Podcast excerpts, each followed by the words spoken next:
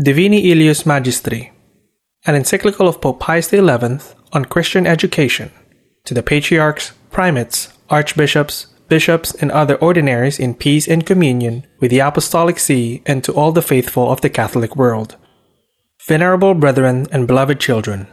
health and apostolic benediction. Representative on earth of that divine Master who, while embracing the immensity of his love, all mankind, even unworthy sinners, showed nevertheless a special tenderness and affection for children, and expressed himself in those singularly touching words Suffer the children to come unto me. We also, on every occasion, have endeavored to show the predilection wholly paternal which we bear towards them, particularly by our assiduous care and timely instructions with reference to the Christian education of youth. And so, in the spirit of the Divine Master, we have directed a helpful word, now of admonition, now of exhortation, now of direction, to youths and to their educators, to fathers and mothers, on various points of Christian education, with that solicitude which becomes the common father of all the faithful, with an insistence in season and out of season, demanded by our pastoral office, and inculcated by the Apostle. Be instant in season, out of season, reprove, entreat, rebuke, in all patience and doctrine.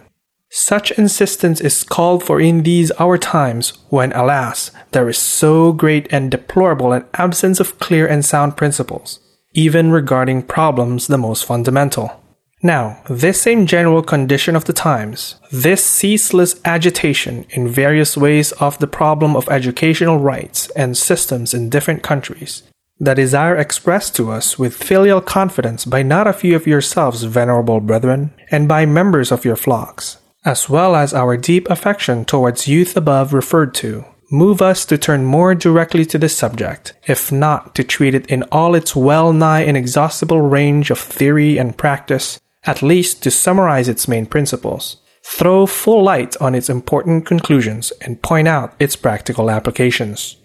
Let this be the record of our sacerdotal jubilee, which, with altogether special affection, we wish to dedicate to our beloved youth and to commend to all those whose office and duty is the work of education. Indeed, never has there been so much discussion about education as nowadays. Never have exponents of new pedagogical theories been so numerous, or so many methods and means devised, proposed, and debated, not merely to facilitate education, but to create a new system infallibly efficacious and capable of preparing the present generations for that earthly happiness which they so ardently desire. The reason is that men, created by God to his image and likeness and destined for him who is infinite perfection, realize today more than ever, amid the most exuberant material progress, the insufficiency of earthly goods to produce true happiness either for the individual or for the nations. And hence, they feel more keenly in themselves the impulse towards a perfection that is higher,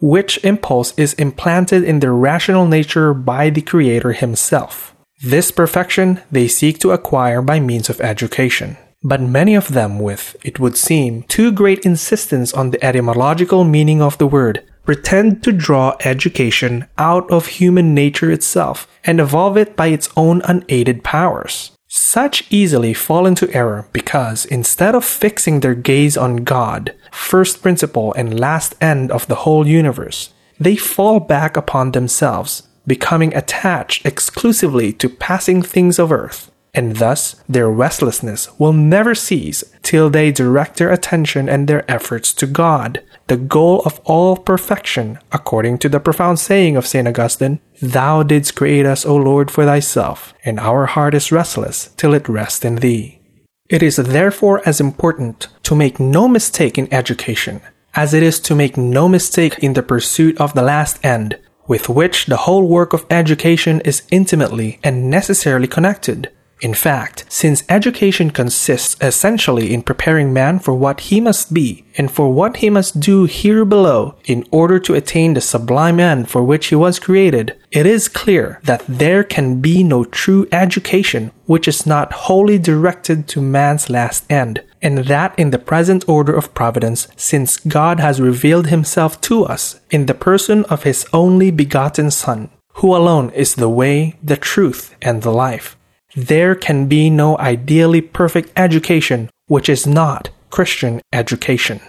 From this, we see the supreme importance of Christian education, not merely for each individual, but for families and the whole human society, whose perfection comes from the perfection of the elements that compose it. From these same principles, the excellence, we may well call it the unsurpassed excellence, of the work of Christian education becomes manifest and clear. For after all, it aims at securing the supreme good, that is God, for the souls of those who are being educated and the maximum of well being possible here below for human society. And this it does as efficaciously as man is capable of doing it, namely by cooperating with God in the perfecting of individuals and of society. Inasmuch as education makes upon the soul the first, the most powerful and lasting impression for life, according to the well known saying of the wise man, a young man according to his way, even when he is old, he will not depart from it. With good reason, therefore, did St. John Chrysostom say, What greater work is there than training the mind and forming the habits of the young? But nothing discloses to us the supernatural beauty and excellence of the work of Christian education better than the sublime expression of love of our blessed Lord, identifying himself with children. Whosoever shall receive one such child as this in my name receiveth me. Now, in order that no mistake be made in this work of utmost importance, and in order to conduct it in the best manner possible with the help of God's grace, it is necessary to have a clear and definite idea of Christian education in its essential aspects vis a vis who has the mission to educate, who are the subjects to be educated, what are the necessary accompanying circumstances? And what is the end and object proper to Christian education according to God's established order in the economy of His divine providence? Education is essentially a social and not a mere individual activity. Now, there are three necessary societies, distinct from one another and yet harmoniously combined by God, into which man is born. Two, namely, the family and civil society belong to the natural order, the third, the church, to the supernatural order. In the first place comes the family, instituted directly by God for its peculiar purpose, the generation and formation of offspring. For this reason, it has priority of nature and therefore of rights over civil society. Nevertheless, the family is an imperfect society, since it has not in itself all the means for its own complete development, whereas civil society is a perfect society, having in itself all the means for its peculiar end, which is the temporal well being of the community. And so, in this respect, that is, in view of the common good, it has preeminence over the family, which finds its own suitable temporal perfection precisely in civil society. The third society, into which man is born when through baptism he reaches the divine life of grace, is the Church, a society of the supernatural order and of universal extent, a perfect society because it has in itself all the means required for its own end, which is the eternal salvation of mankind, hence it is supreme in its own domain. Consequently, education, which is concerned with man as a whole, individually and socially, in the order of nature and in the order of divine grace, necessarily belongs to all these three societies, in due proportion, corresponding, according to the disposition of divine providence, the coordination of their respecting ends. And first of all, education belongs preeminently to the Church by reason of a double title in the supernatural order, conferred exclusively upon her by God Himself, absolutely superior, therefore, to any other title in the natural order. The first title is founded upon the express mission and supreme authority to teach, given her by her divine founder. All power is given to me in heaven and in earth. Going therefore teach ye all nations, baptizing them in the name of the Father, and of the Son, and of the Holy Ghost, teaching them to observe all things whatsoever I have commanded you. And behold, I am with you all days, even to the consummation of the world. Upon this magisterial office, Christ conferred infallibility, together with the command to teach his doctrine. Hence, the Church was set by her divine author as the pillar and ground of truth, in order to teach the divine faith to men, and keep whole and inviolate the deposit confided to her, to direct and fashion men in all their actions individually and socially to purity of morals and integrity of life in accordance with revealed doctrine. The second title is the supernatural motherhood, in virtue of which the Church, spotless spouse of Christ, generates, nurtures, and educates souls in the divine life of grace with her sacraments and her doctrine. With good reason, then, does St. Augustine maintain, he has not God for father who refuses to have the Church as mother. Hence, it is that in this proper object of her mission, that is, in faith and morals, God Himself has made the Church sharer in the divine magisterium and, by a special privilege, granted her immunity from error. Hence, she is the mistress of men, supreme and absolutely sure, and she has inherent in herself an inviolable right to freedom in teaching. By necessary consequence, the Church is independent of any sort of earthly power, as well in the origin as in the exercise of her mission as educator, not merely in regard to her proper end and object, but also in regard to the means necessary and suitable to attain that end. Hence, with regard to every other kind of human learning and instruction, which is the common patrimony of individual and society, the Church has an independent right to make use of it, and above all, to decide what may help or harm Christian education. And this must be so, because the Church as a perfect society has an independent right to the means conducive to its end, and because every form of instruction, no less than every human action, has a necessary connection with man's last end, and therefore cannot be withdrawn from the dictates of the divine law, of which the Church is guardian, interpreter, and infallible mistress. This truth is clearly set forth by Pius X of saintly memory.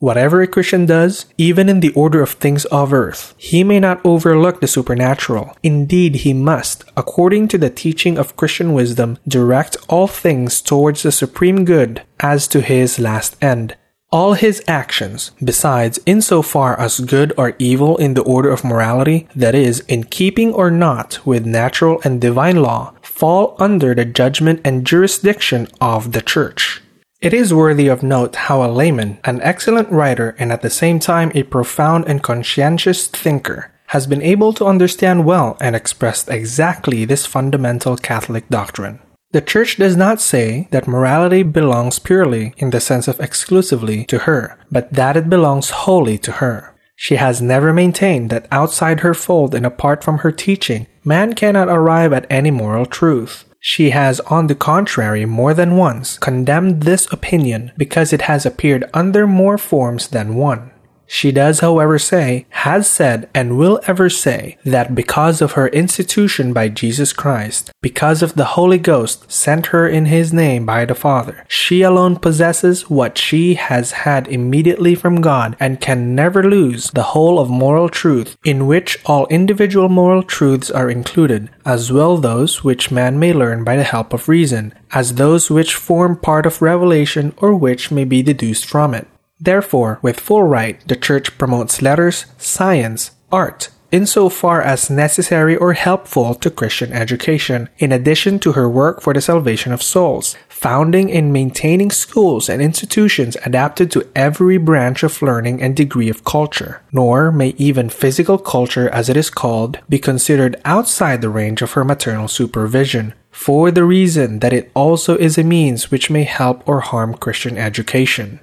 And this work of the Church in every branch of culture is of immense benefit to families and nations which without Christ are lost, as St. Hilary points out correctly. What can be more fraught with danger for the world than the rejection of Christ?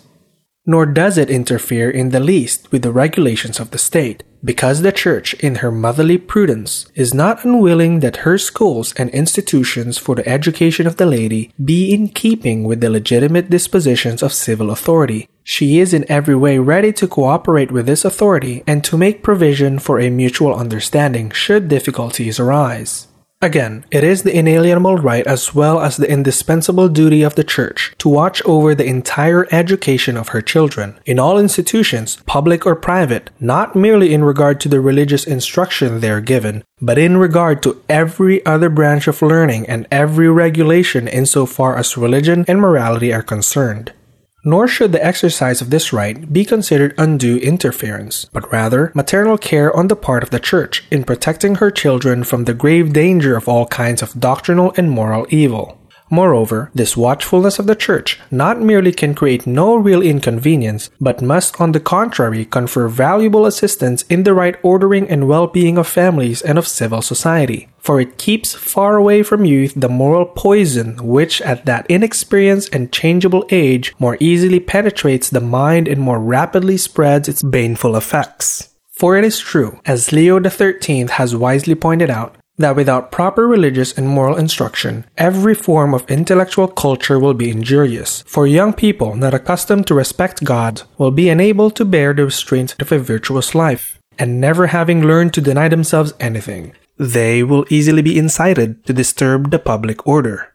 The extent of the Church's mission in the field of education is such as to embrace every nation without exception, according to the command of Christ Teach ye all nations and there is no power on earth that may lawfully oppose her or stand in her way. In the first place, it extends over the faithful, of whom she has anxious care as a tender mother. For these, she has throughout the centuries created and conducted an immense number of schools and institutions in every branch of learning, as we said on a recent occasion. Right back in the far off Middle Ages, when there were so many, some have even said too many, monasteries, convents, churches, collegiate churches, cathedral chapters, etc., there was attached to each a home of study, of teaching, of Christian education. To these, we must add all the universities spread over every country and always by the initiative and under the protection of the Holy See and the Church. That grand spectacle, which today we see better, as it is nearer to us and more imposing because of the conditions of the age, was the spectacle of all times. And they who study and compare historical events remain astounded at what the Church has been able to do in this matter, and marvel at the manner in which she had succeeded in fulfilling her God given mission to educate generations of men to a Christian life, producing everywhere a magnificent harvest of fruitful results. But if we wonder that the Church in all times has been able to gather about her and educate hundreds, thousands, millions of students, no less wonderful is it to bear in mind what she has done not only in the field of education, but in that also of true and genuine erudition. For, if so many treasures of culture, civilization, and literature have escaped destruction, this is due to the action by which the Church, even in times long past and uncivilized, has shed so bright a light in the domain of letters, of philosophy, of art, and in a special manner of architecture. All this the Church has been able to do because her mission to educate extends equally to those outside the fold, seeing that all men are called to enter the kingdom of God and reach eternal salvation. Just as today, when her mission scatters schools by the thousands in districts and countries not yet Christian, from the banks of the Ganges to the Yellow River, and the great islands and archipelagos of the Pacific Ocean, from the dark continent to the land of fire, and to frozen Alaska. So, in every age, the Church by her missionaries has educated to Christian life and to civilization the various peoples which now constitute the Christian nations of the civilized world. Hence, it is evident that both by right and in fact, the mission to educate belongs preeminently to the Church, and that no one free from prejudice can have a reasonable motive for opposing or impeding the Church in this her work, of which the world today enjoys the precious advantages. This is the more true because the rights of the family and of the state, even the rights of individuals regarding a just liberty in the pursuit of science, of methods of science, and all sorts of profane culture, not only are not opposed to this preeminence of the church, but are in complete harmony with it. The fundamental reason for this harmony is that the supernatural order to which the Church owes her rights not only does not in the least destroy the natural order to which pertain the other rights mentioned, but elevates the natural and perfects it, each affording mutual aid to the other, and completing it in a manner proportioned to its respective nature and dignity. The reason is because both come from God, who cannot contradict himself. The works of God are perfect, and all his ways are judgments. This becomes clearer when we consider more closely and in detail the mission of education proper to the family and to the state. In the first place, the Church's mission of education is in wonderful agreement with that of the family, for both proceed from God, and in a remarkably similar manner. God directly communicates to the family, in the natural order, fecundity, which is the principle of life, and hence also the principle of education to life, together with authority, the principle of order. The angelic doctor, with his wonted clearness of thought and precision of style, says, the Father, according to the flesh, has in a particular way a share in that principle which in a manner universal is found in God. The Father is the principle of generation, of education and discipline, and of everything that bears upon the perfecting of human life. The family, therefore, holds directly from the Creator the mission and hence the right to educate the offspring a right inalienable because inseparably joined to the strict obligation, a right anterior to any right whatever of civil society and of the state, and therefore inviolable on the part of any power on earth. That this right is inviolable, St. Thomas proves as follows. The child is naturally something of the father, so, by natural right, the child, before reaching the use of reason, is under the father's care. Hence, it would be contrary to natural justice if the child, before the use of reason, were removed from the care of its parents, or if any disposition were made concerning him against the will of the parents. And as this duty on the part of the parents continues up to the time when the child is in a position to provide for itself, this same inviolable parental right of education also endures.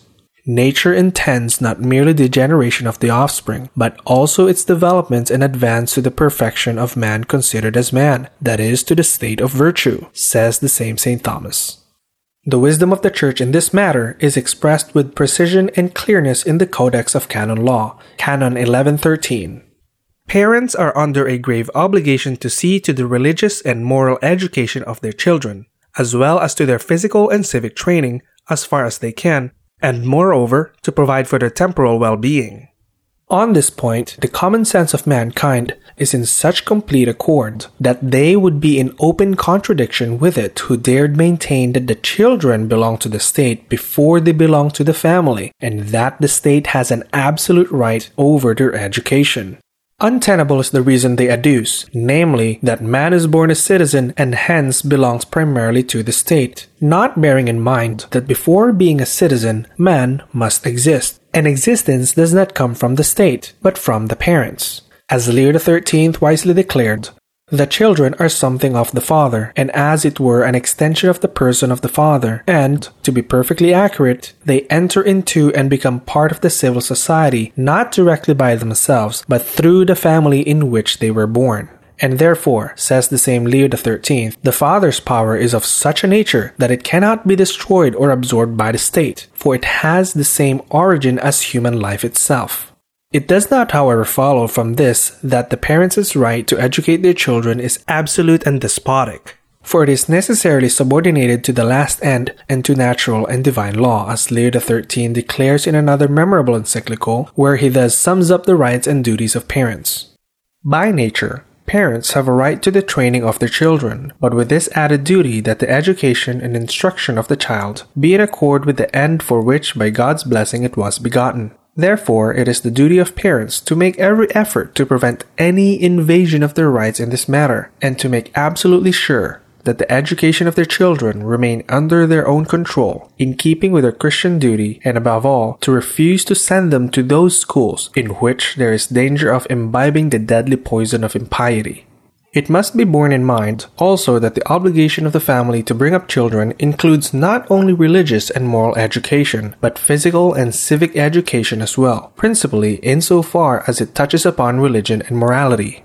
This incontestable right of the family has at various times been recognized by nations anxious to respect the natural law in their civil enactments. Thus, to give one recent example, the Supreme Court of the United States of America, in a decision on an important controversy, declared that it is not the competence of the state to fix any uniform standard of education by forcing children to receive instruction exclusively in public schools, and it bases its decision on the natural law. The child is not the mere creature of the state. Those who nurture him and direct his destiny have the right, coupled with the high duty, to educate him and prepare him for the fulfillment of his obligations. History bears witness how, particularly in modern times, the state has violated and does violate rights conferred by God on the family. At the same time, it shows magnificently how the Church has ever protected and defended these rights, a fact proved by the special confidence which parents have in Catholic schools, as we pointed out recently in our letter to the Cardinal Secretary of the State.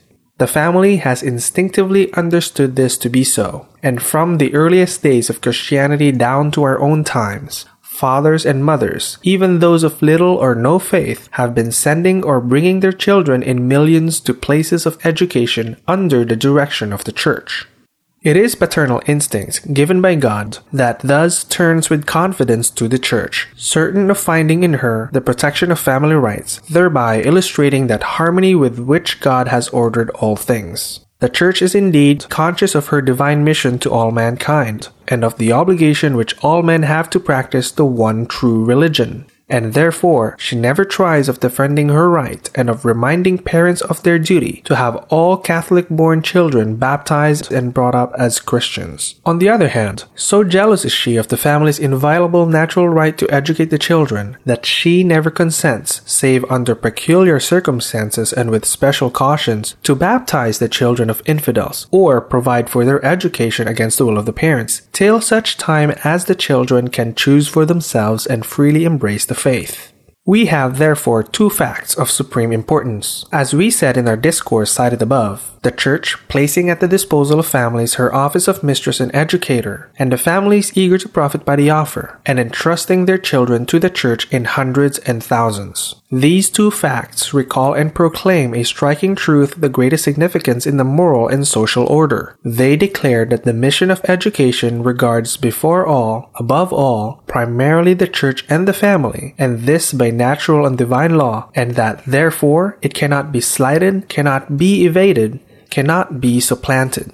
From such priority of rights on the part of the church and of the family in the field of education, most important advantages, as we have seen, accrue to the whole of society. Moreover, in accordance with the divinely established order of things, no damage can follow from it to the true and just rights of the state in regard to the education of its citizens. These rights have been conferred upon civil society by the author of nature himself, not by the title of fatherhood as in the case of the church and of the family, but in virtue of the authority which it possesses to promote the common temporal welfare, which is precisely the purpose of its existence. Consequently, education cannot pertain to civil society in the same way in which it pertains to the church and to the family, but in a different way corresponding to its own particular end and object. Now, this end and object, the common welfare in the temporal order, consists in that peace and security in which families and individual citizens have the free exercise of their rights, and at the same time enjoy the greatest spiritual and temporal prosperity possible in this life, by the mutual union and coordination of the work of all. The function, therefore, of the civil authority residing in the state is twofold to protect and to foster but by no means to absorb the family and the individual, or to substitute itself for them. Accordingly, in the matter of education, it is the right, or to speak more correctly, it is the duty of the state to protect in its legislation the prior rights already described of the family as regards the Christian education of its offspring, and consequently also to respect the supernatural rights of the Church in this same realm of Christian education. It also belongs to the state to protect the rights of the child itself when the parents are found wanting either physically or morally in this respect, whether by default, incapacity, or misconduct, since, as has been shown, their right to educate is not an absolute and despotic one, but dependent on the natural and divine law and therefore subject alike to the authority and jurisdiction of the Church, and to the vigilance and administrative care of the state in view of the common good.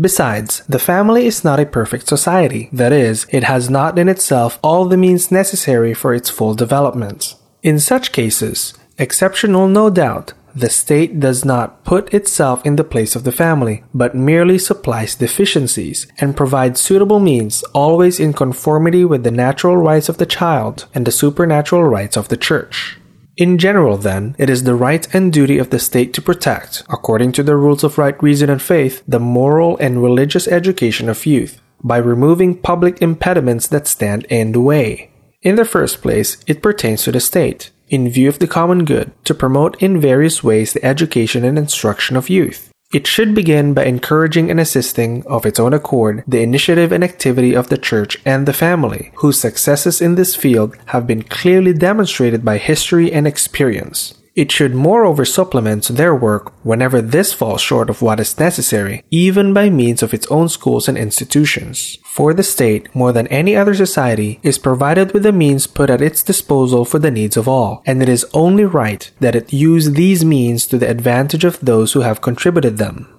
Over and above this, the state can exact and take measures to secure that all its citizens have the necessary knowledge of their civic and political duties and a certain degree of physical, intellectual, and moral culture, which, considering the conditions of our times, is really necessary for the common good. However, it is clear that in all these ways of promoting education and instruction, both public and private, the state should respect the inherent rights of the church and of the family concerning Christian education, and moreover, have regard for distributive justice. Accordingly, unjust and unlawful is any monopoly, educational or scholastic, which physically or morally forces families to make use of government schools contrary to the dictates of their Christian conscience or contrary even to their legitimate preferences. This does not prevent the state from making due provision for the right administration of public affairs and for the protection of its peace, with or without the realm. These are things which directly concern the public good and call for special aptitudes and special preparation.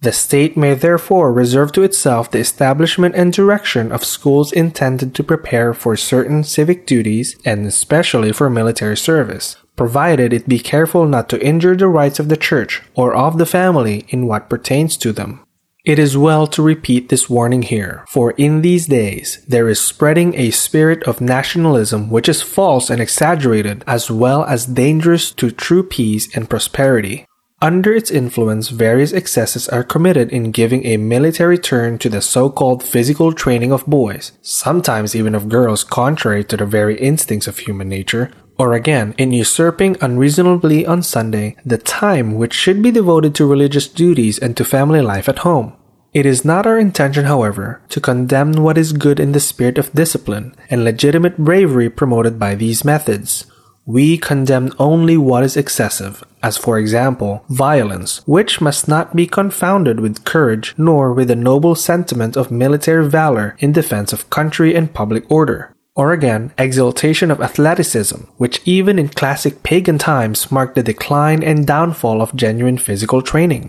In general, also, it belongs to civil society and to the state to provide what it may be called civic education, not only for its youth, but for all ages and classes. This consists in the practice of presenting publicly to groups of individuals information having an intellectual, imaginative, and emotional appeal calculated to draw their wills to what is upright and honest, and to urge its practice by a sort of moral compulsion, positively by disseminating such knowledge, and negatively by suppressing what is opposed to it.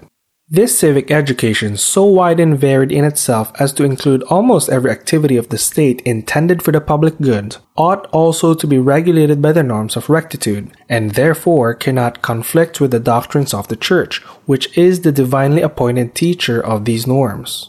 All that we have said so far regarding the activity of the state in educational matters rests on the solid and immovable foundation of the Catholic doctrine of the Christian Constitution of States, set forth in such masterly fashion by our predecessor, Leo XIII, notably in the encyclicals Immortale Dei and Sapientiae Christianae. He writes as follows. God has divided the government of the human race between two authorities, ecclesiastical and civil, establishing one over things divine and the other over things human. Both are supreme, each in its own domain. Each has its own fixed boundaries which limits its activities. These boundaries are determined by the peculiar nature and approximate end of each, and describe as it were a sphere within which, with exclusive right, each may develop its influence. As, however, the same subjects are under the two authorities, it may happen that the same matter, though from a different point of view, may come under the competence and jurisdiction of each of them. It follows that divine providence, whence both authorities have their origin, must have traced with due order the proper line of action for each.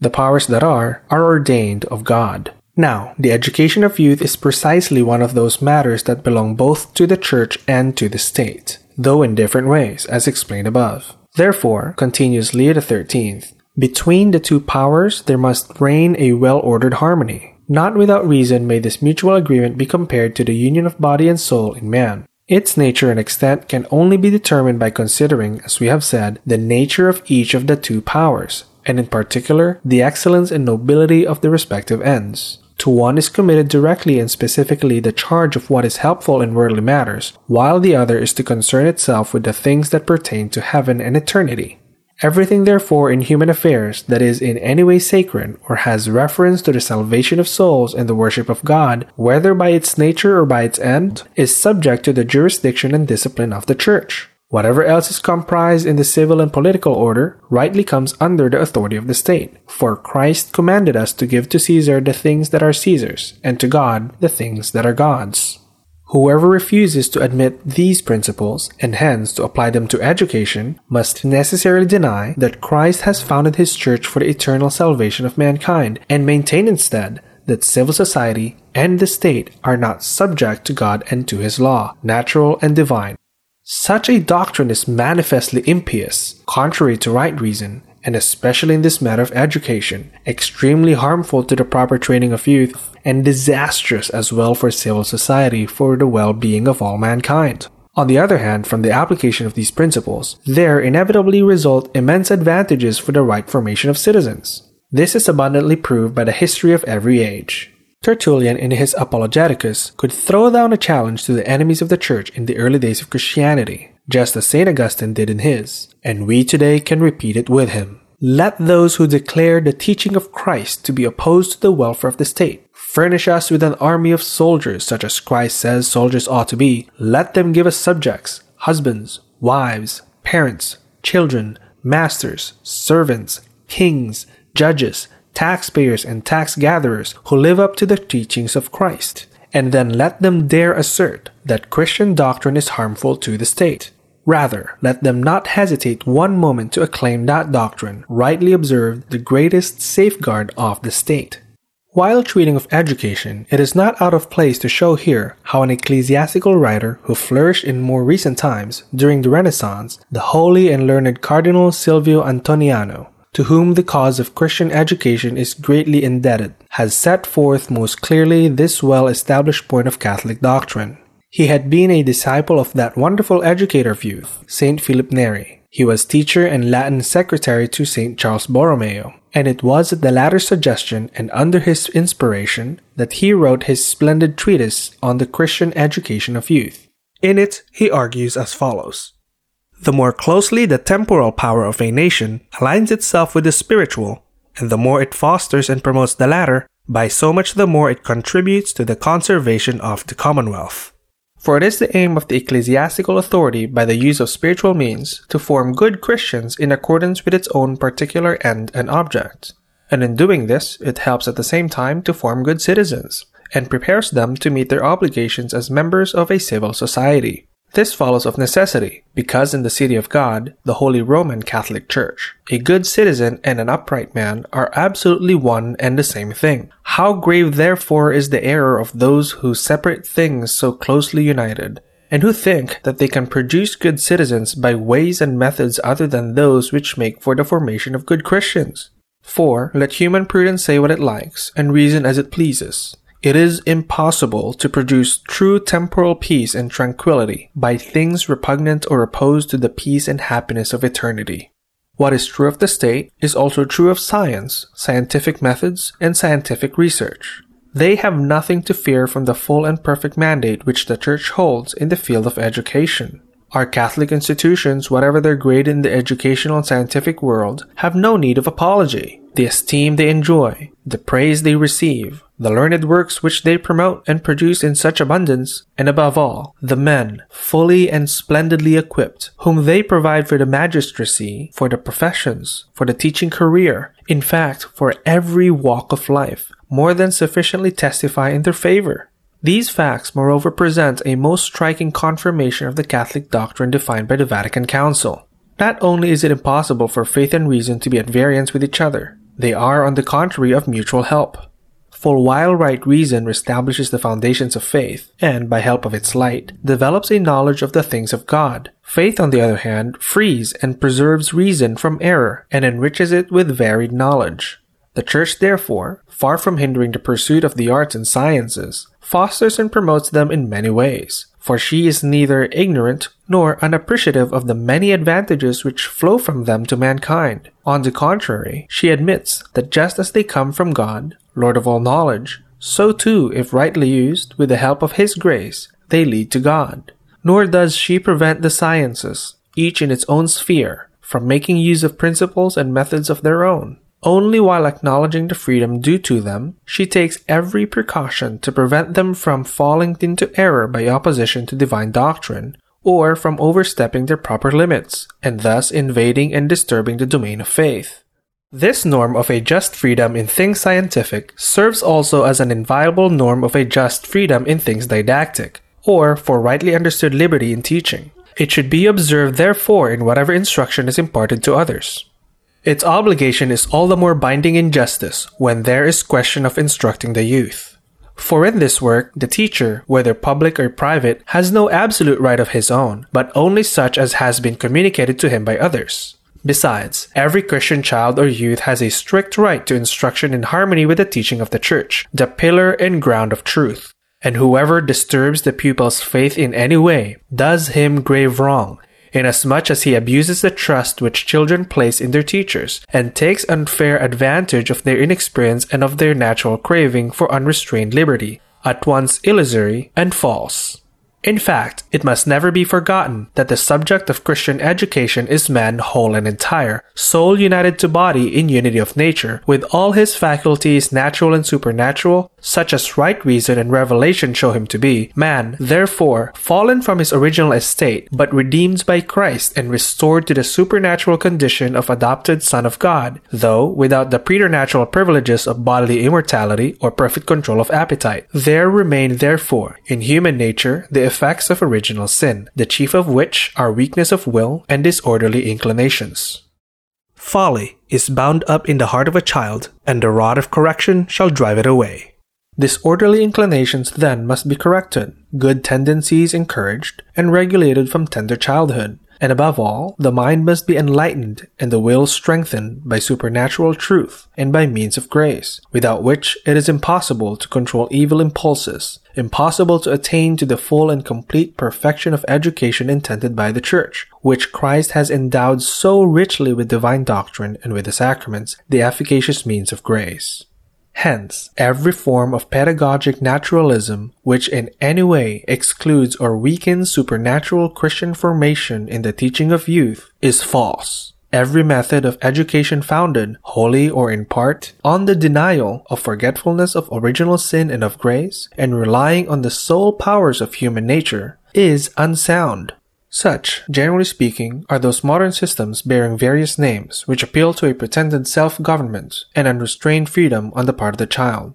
and which diminish or even suppresses the teacher's authority and action, attributing to the child an exclusive primacy of initiative in an activity independent of any higher law, natural or divine, in the work of his education. If any of these terms are used, less properly, to denote the necessity of a gradually more active cooperation on the part of the pupil in his own education, if the intention is to banish from education despotism and violence, which, by the way, just punishment is not, this would be correct, but in no way new. It would mean only what has been taught and reduced to practice by the Church in traditional Christian education in imitation of the method employed by God Himself towards His creatures, of whom He demands active cooperation according to the nature of each. For His wisdom reacheth from end to end mightily and ordereth all things sweetly. But alas, it is clear from the obvious meaning of the words and from experience that what is intended by not a few is the withdrawal of education from every sort of dependence on the divine law. So today we see, strange sight indeed, educators and philosophers who spend their lives in searching for a universal moral code of education, as if there existed no decalogue, no gospel law, no law even of nature stamped by God in the heart of man, promulgated by right reason, and codified in positive revelation by God Himself in the Ten Commandments. These innovators are wont to contemptuously refer to Christian education as heteronomous, passive, obsolete, because founded upon the authority of God and His holy law. Such men are miserably deluded in their claim to emancipate, as they say the child, while in reality they are making him the slave of his own blind pride and of his disorderly affections, which, as a logical consequence of this false system, come to be justified as legitimate demands of a so-called autonomous nature. But what is worse is the claim, not only vain, but false, irreverent, and dangerous, to submit to research, experiments, and conclusions of a purely natural and profane order, those matters of education which belong to the supernatural order, as for example, questions of priestly and religious vocation, and in general, the secret workings of grace which indeed elevate the natural powers, but are infinitely superior to them, and may nowise be subjected to physical laws, for the Spirit breatheth where he will. Another very grave danger is that naturalism, which nowadays invades the field of education in that most delicate matter of purity of morals. Far too common is the error of those who with dangerous assurance and under an ugly term propagate a so-called sex education, falsely imagining they can forearm youths against the dangers of sensuality by means purely natural, such as foolhardy initiation and precautionary instruction for all indiscriminately, even in public, and, worse still, by exposing them at an early age to the occasions in order to accustom them, so it is argued, and as it were, to harden them against such dangers. Such persons grievously err in refusing to recognize the inborn weakness of human nature and the law of which the apostle speaks, fighting against the law of the mind, and also in ignoring the experience of facts from which it is clear that, particularly in young people, Evil practices are the effect not so much of ignorance of intellect as of weakness of a will, exposed to dangerous occasions and unsupported by the means of grace.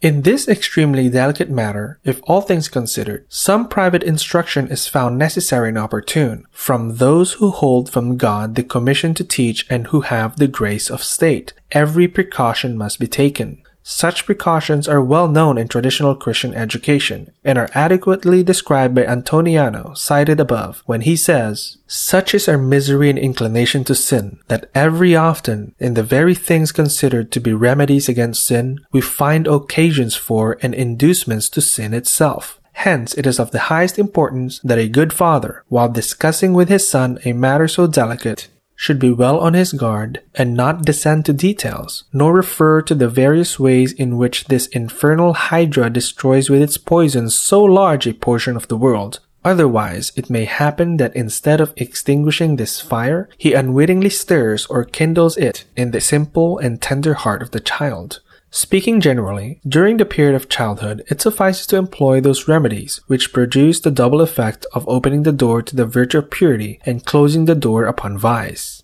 False also and harmful to Christian education is the so-called method of co-education. This too, by many of its supporters, is founded upon naturalism and the denial of original sin, but by all upon a deplorable confusion of ideas that mistakes a leveling promiscuity and equality for the legitimate association of the sexes. The Creator has ordained and disposed perfect union of the sexes only in matrimony and with varying degrees of contact in the family and in society. Besides, there is not in nature itself, which fashions the two quite different in organism, in temperament, in abilities, anything to suggest that there can be or ought to be promiscuity and much less equality in the training of the two sexes. These, in keeping with the wonderful designs of the Creator, are destined to complement each other in the family and in society, precisely because of their differences, which therefore ought to be maintained and encouraged during their years of formation, with the necessary distinction and corresponding separation according to age and circumstances. These principles, with due regard to time and place, must, in accordance with Christian prudence, be applied to all schools, particularly in the most delicate and decisive period of formation, that, namely, of adolescence. And in gymnastic exercises and deportment, special care must be had of Christian modesty in young women and girls, which is so gravely impaired by any kind of exhibition in public. Recalling the terrible words of the Divine Master, Woe to the world because of scandals. We most earnestly appeal to your solicitude and your watchfulness, venerable brethren, against these pernicious errors, which, to the immense harm of youth, are spreading far and wide among Christian peoples. In order to obtain perfect education, it is of the utmost importance to see that all those conditions which surround a child during the period of his formation, in other words, that the combination of circumstances which we call environment, correspond exactly to the end proposed. The first natural and necessary element in this environment as regards education is the family, and this precisely because so ordained by the Creator Himself. Accordingly, that education as a rule will be more effective and lasting which is received in a well ordered and well disciplined Christian family, and more efficacious in proportion to the clear and constant good example set first by the parents and then by the other members of the household. It is not our intention to treat formally the question of domestic education, nor even to touch upon its principal points. The subject is too vast. Besides, there are not lacking special treatises on this topic by authors, both ancient and modern, well known for their solid Catholic doctrine. One which seems deserving of special mention is the golden treatise already referred to of Antoniano on the Christian education of youth which St. Charles Borromeo ordered to be read in public to parents assembled in their churches. Nevertheless, venerable brethren and beloved children, we wish to call your attention in a special manner to the present day's lamentable decline in family education. The offices and professions of a transitory and earthly life, which are certainly of far less importance, are prepared for by long and careful study, whereas for the fundamental duty and obligation of educating their children, many parents have little or no preparation, immersed as they are in temporal cares. The declining influence of domestic environment is further weakened by another tendency, prevalent almost everywhere today, which, under one pretext or another, for economic reasons or for reasons of industry, trade, or politics, causes children to be more and more frequently sent away from home, even in their tenderest years. And there is a country where the children are actually being torn from the bosom of the family to be formed, or so to speak more accurately, to be deformed and depraved in godless schools and associations, to irreligion and hatred, according to the theories of advanced socialism, and thus is renewed in a real and more terrible manner the slaughter of the innocents. For the love of our Savior, Jesus Christ, therefore, we implore pastors of souls, by every means in their power, by instructions and catechisms, by word of mouth and written articles widely distributed, to warn Christian parents of their grave obligations. And this should be done not in a merely theoretical and general way, but with practical and specific application to the various responsibilities of parents touching the religious, moral, and civil training of their children, and with indication of the methods best adapted to make their training effective, supposing always the influence of their own exemplary lives. The Apostle of the Gentiles did not hesitate to descend to such details of practical instruction in his epistles, especially in the epistle to the Ephesians, where among other things he gave this advice. And you, fathers, provoke not your children to anger, this fault is the result not so much of excessive severity as of impatience and of ignorance of means best calculated to effect a desired correction. It is also due to the all too common relaxation of parental discipline, which fails to check the growth of evil passions in the hearts of the younger generation.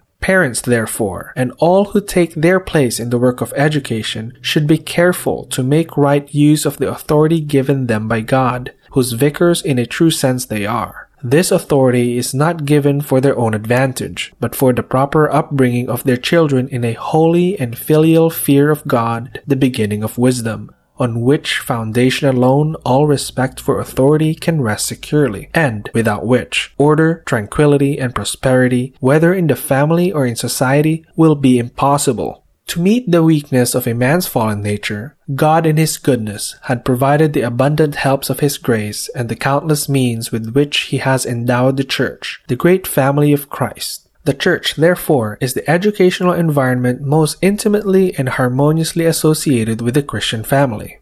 This educational environment of the Church embraces the sacraments, divinely efficacious means of grace, the sacred ritual so wonderfully instructive, and the material fabric of her churches, whose liturgy and art have an immense educational value. But it also includes the great number and variety of schools, associations, and institutions of all kinds, established for the training of youth in Christian piety, together with literature and the sciences, not omitting recreation and physical culture. And in this inexhaustible fecundity of educational works, how marvelous, how incomparable is the Church's maternal providence. So admirable too is the harmony which she maintains with the Christian family, that the Church and the family may be said to constitute together one and the same temple of Christian education. Since, however, the younger generations must be trained in the arts and sciences for the advantage and prosperity of civil society, and since the family of itself is unequal to this task, it was necessary to create the social institution, the school.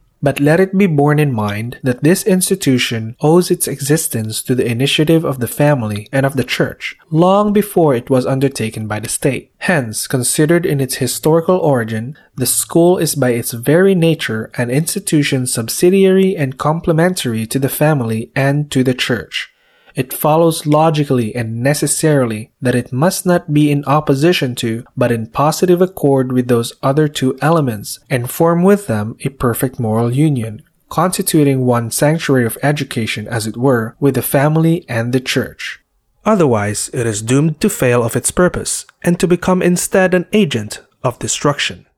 This principle we find recognized by Layman, famous for his pedagogical writings, though these, because of their liberalism, cannot be unreservedly praised. The school, he writes, if not a temple, is a den. And again, when literary, social, domestic, and religious education do not go hand in hand, man is unhappy and helpless.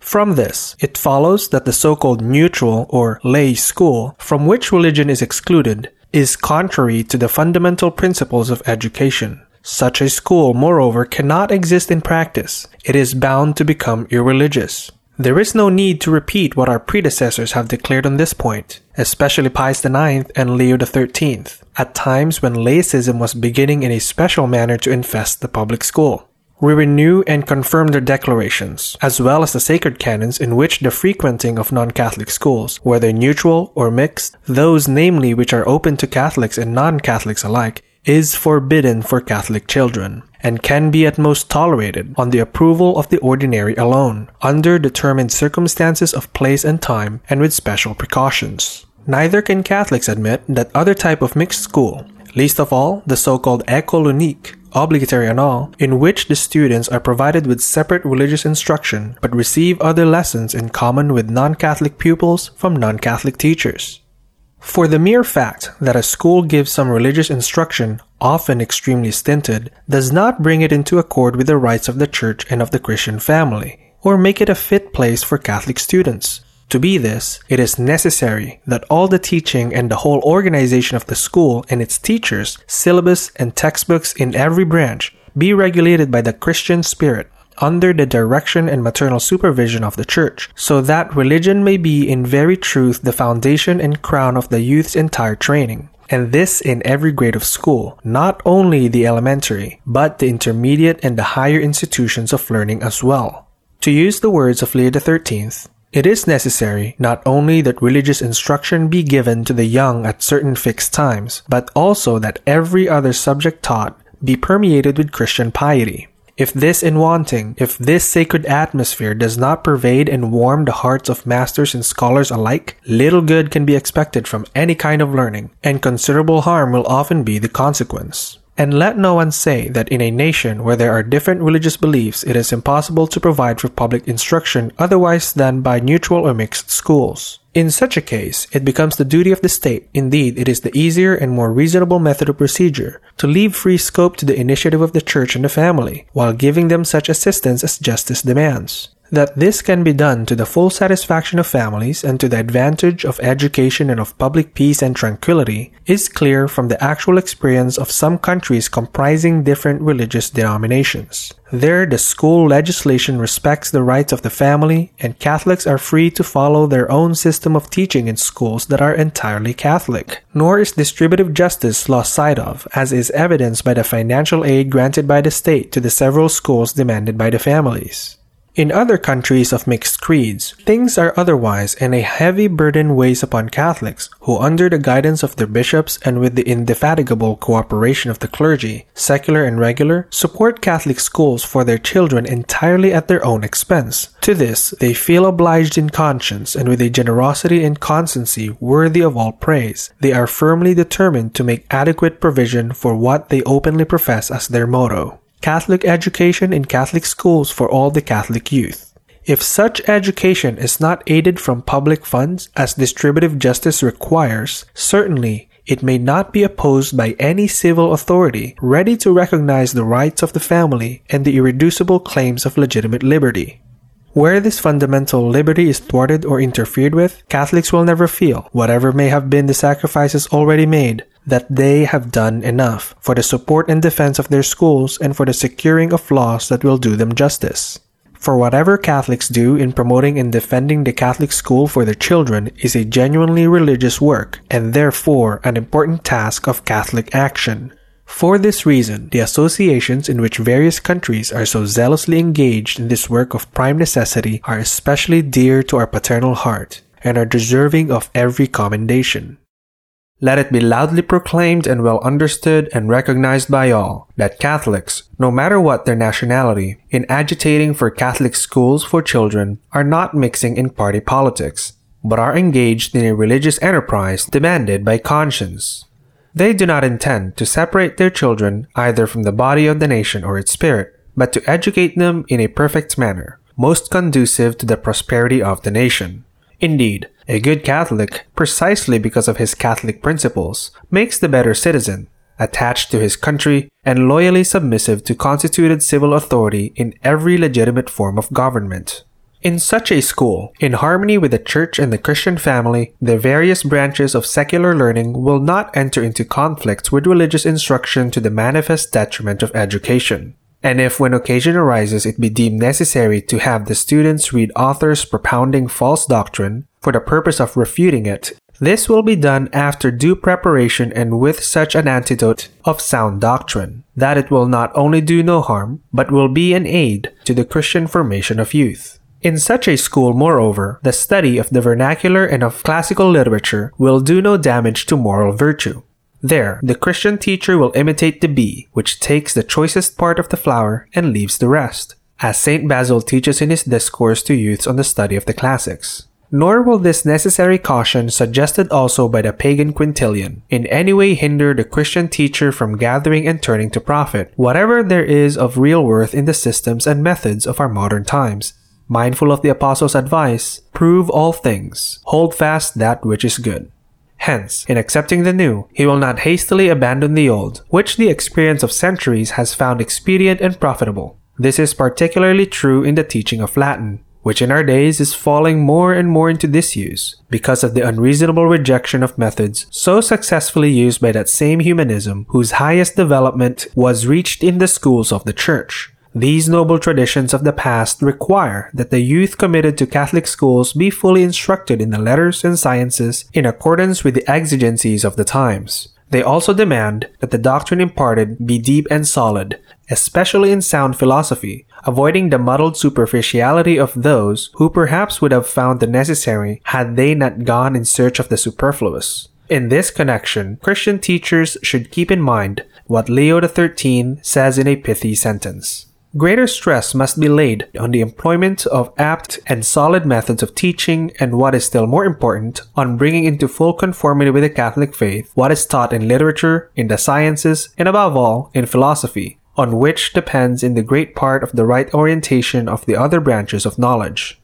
Perfect schools are the results not so much of good methods as of good teachers teachers who are thoroughly prepared and well grounded in the matter they have to teach, who possess the intellectual and moral qualifications required by the important office, who cherish a pure and holy love for the youths confided to them because they love Jesus Christ and His Church, of which these are the children of predilection, and who have therefore sincerely at heart the true good of family and country. Indeed, it fills our soul with consolation and gratitude towards the divine goodness to see side by side with religious men and women engaged in teaching, such a large number of excellent lay teachers, who, for their greater spiritual advancement, are often grouped in special sodalities and associations which are worthy of praise and encouragement as most excellent and powerful auxiliaries of Catholic action. All these labor unselfishly with zeal and perseverance in what St. Gregory Nazianzen calls the art of art and the science of sciences, the direction and formation of youth.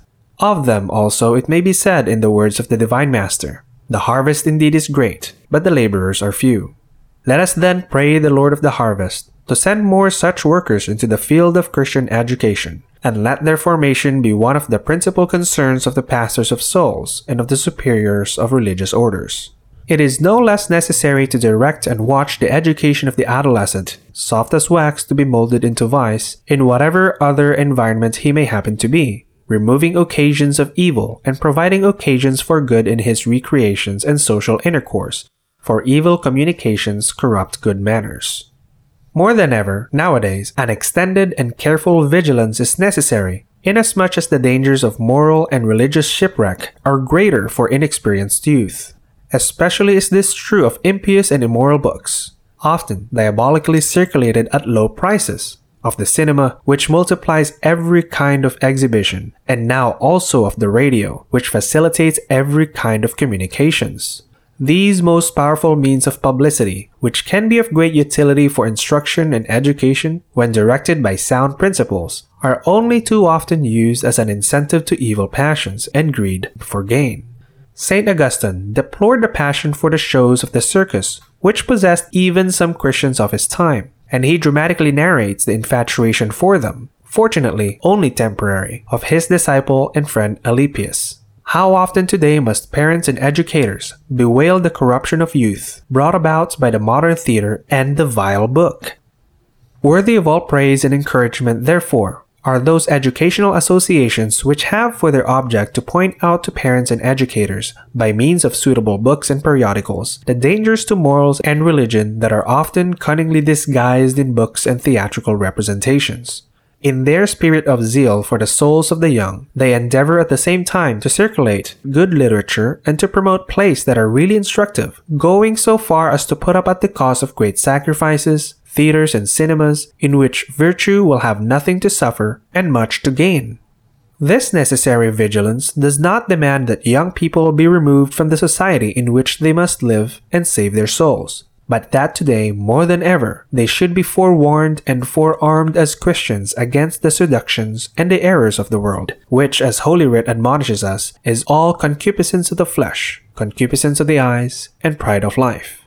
Let them be what Tertullian wrote of the first Christians, and what Christians of all times ought to be sharers in the possession of the world, not of its error. This saying of Tertullian brings us to the topic which we propose to treat in the last place, and which is of the greatest importance, that is, the true nature of Christian education, as deduced from its proper end. Its consideration reveals with noonday clearness the preeminent educational mission of the Church. The proper and immediate end of Christian education is to cooperate with divine grace in forming the true and perfect Christian, that is, to form Christ Himself in those regenerated by baptism, according to the emphatic expression of the Apostle. My little children, of whom I am in labor again, until Christ be formed in you. For the true Christian must live a supernatural life in Christ, Christ who is your life, and display it in all his actions that the life also of Jesus may be made manifest in our mortal flesh. For precisely this reason, Christian education takes in the whole aggregate of human life, physical and spiritual, intellectual and moral, individual, domestic and social, not with a view of reducing it in any way, but in order to elevate, regulate, and perfect it in accordance with the example and teaching of Christ. Hence, the true Christian, product of Christian education, is the supernatural man, who thinks, judges, and acts constantly and consistently in accordance with right reason, illumined by the supernatural light of the example and teaching of Christ. In other words, to use the current term, the true and finished man of character. For it is not every kind of consistency and firmness of conduct based on subjective principles that makes true character, but only constancy in following the eternal principles of justice, as is admitted even by the pagan poet when he praises as one and the same the man who is just and firm of purpose.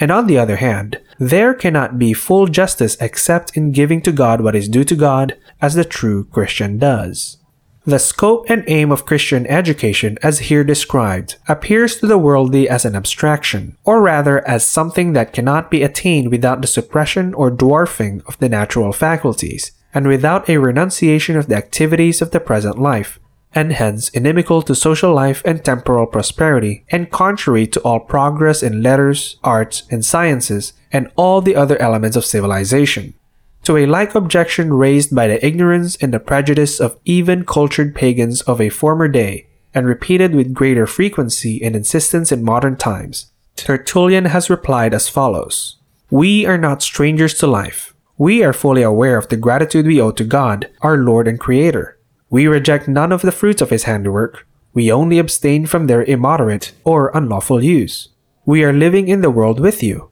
We do not shun your forum, your markets, your baths, your shops, your factories, your stables, your places of business and traffic. We take shop with you, and we serve in your armies. We are farmers and merchants with you. We interchange skilled labor and display our works in public for your service. How we can seem unprofitable to you, with whom we live and of whom we are, I know not. The true Christian does not renounce the activities of this life. He does not stunt his natural faculties, but he develops and perfects them by coordinating them with the supernatural. He thus ennobles what is merely natural in life and secures for it new strength in the material and temporal order, no less than in the spiritual and eternal. This fact is proved by the whole history of Christianity and its institutions, which is nothing else but the history of true civilization and progress up to the present day. It stands out conspicuously in the lives of the numerous saints, whom the Church and she alone produces, in whom is perfectly realized the purpose of Christian education, and who have in every way ennobled and benefited human society. Indeed, the saints have ever been, are, and ever will be the greatest benefactors of society, and perfect models of every class and profession, for every state and condition of life, from the simple and uncultured peasant to the master of sciences and letters, from the humble artisan to the commander of armies, from the father of a family to the ruler of peoples and nations, from simple maidens and matrons of the domestic hearth to queens and empresses. What shall we say of the immense work which has been accomplished even for the temporal well being of men by missionaries of the gospel, who have brought and still bring to barbarous tribes the benefits of civilization together with the light of faith? What of the founders of so many social and charitable institutions, of the vast numbers of saintly educators, men and women, who have perpetuated and multiplied their life work by leaving after them prolific institutions of Christian education in aid of families and for the inestimable advantage of nations. Such are the fruits of Christian education. Their price and value is derived from the supernatural virtue and life in Christ, which Christian education forms and develops in man. Of this life and virtue, Christ our Lord and Master is the source and dispenser. By his example, he is at the same time the universal model accessible to all, especially to the young in the period of his hidden life. A life of labor and obedience, adorned with all virtues, personal, domestic, and social, before God and men. Now, all this array of priceless educational treasures which we have barely touched upon is so truly a property of the Church as to form her very substance, since she is the mystical body of Christ, the immaculate spouse of Christ, and consequently a most admirable mother and an incomparable and perfect teacher. This thought inspired St. Augustine, the great genius of whose blessed death we are about to celebrate the 15th centenary, with accents of tenderest love for so glorious a mother. O Catholic Church, true mother of Christians, not only dost thou preach to us as is meet, how purely and chastely we are to worship God Himself, whom to possess is life most blessed, thou dost moreover so cherish neighborly love and charity, that all the infirmities to which sinful souls are subject find their most potent remedy in thee. Childlike thou art in molding the child, strong with the young man, gentle with the aged, dealing with each according to his needs of mind and body. Thou dost subject child to parent in a sort of free servitude, and settest parent over child in the jurisdiction of love. Thou bindest brethren to brethren by the bond of religion, stronger and closer than the bond of blood. Thou unitest citizen to citizen, nation to nation, yea, all men, in a union not of companionship only, but of brotherhood, reminding them of their common origin. Thou teachest kings to care for their people, and biddest people to be subject to their kings. Thou teachest assiduously to whom honor is due, to whom love, to whom reverence, to whom fear, to whom comfort, to whom rebuke, to whom punishment, showing us that whilst not all things nor the same things are due to all, charity is due to all and offense to none. Let us then, venerable brethren, raise our hands and our hearts in supplication to heaven, to the shepherd and bishop of our souls, to the divine King who gives laws to rulers, that in his almighty power he may cause these splendid fruits of Christian education to be gathered in ever greater abundance in the whole world, for the lasting benefit of individuals and of nations. As a pledge of these heavenly favors, with paternal affection we impart to you, venerable brethren, to your clergy and your people, the apostolic benediction.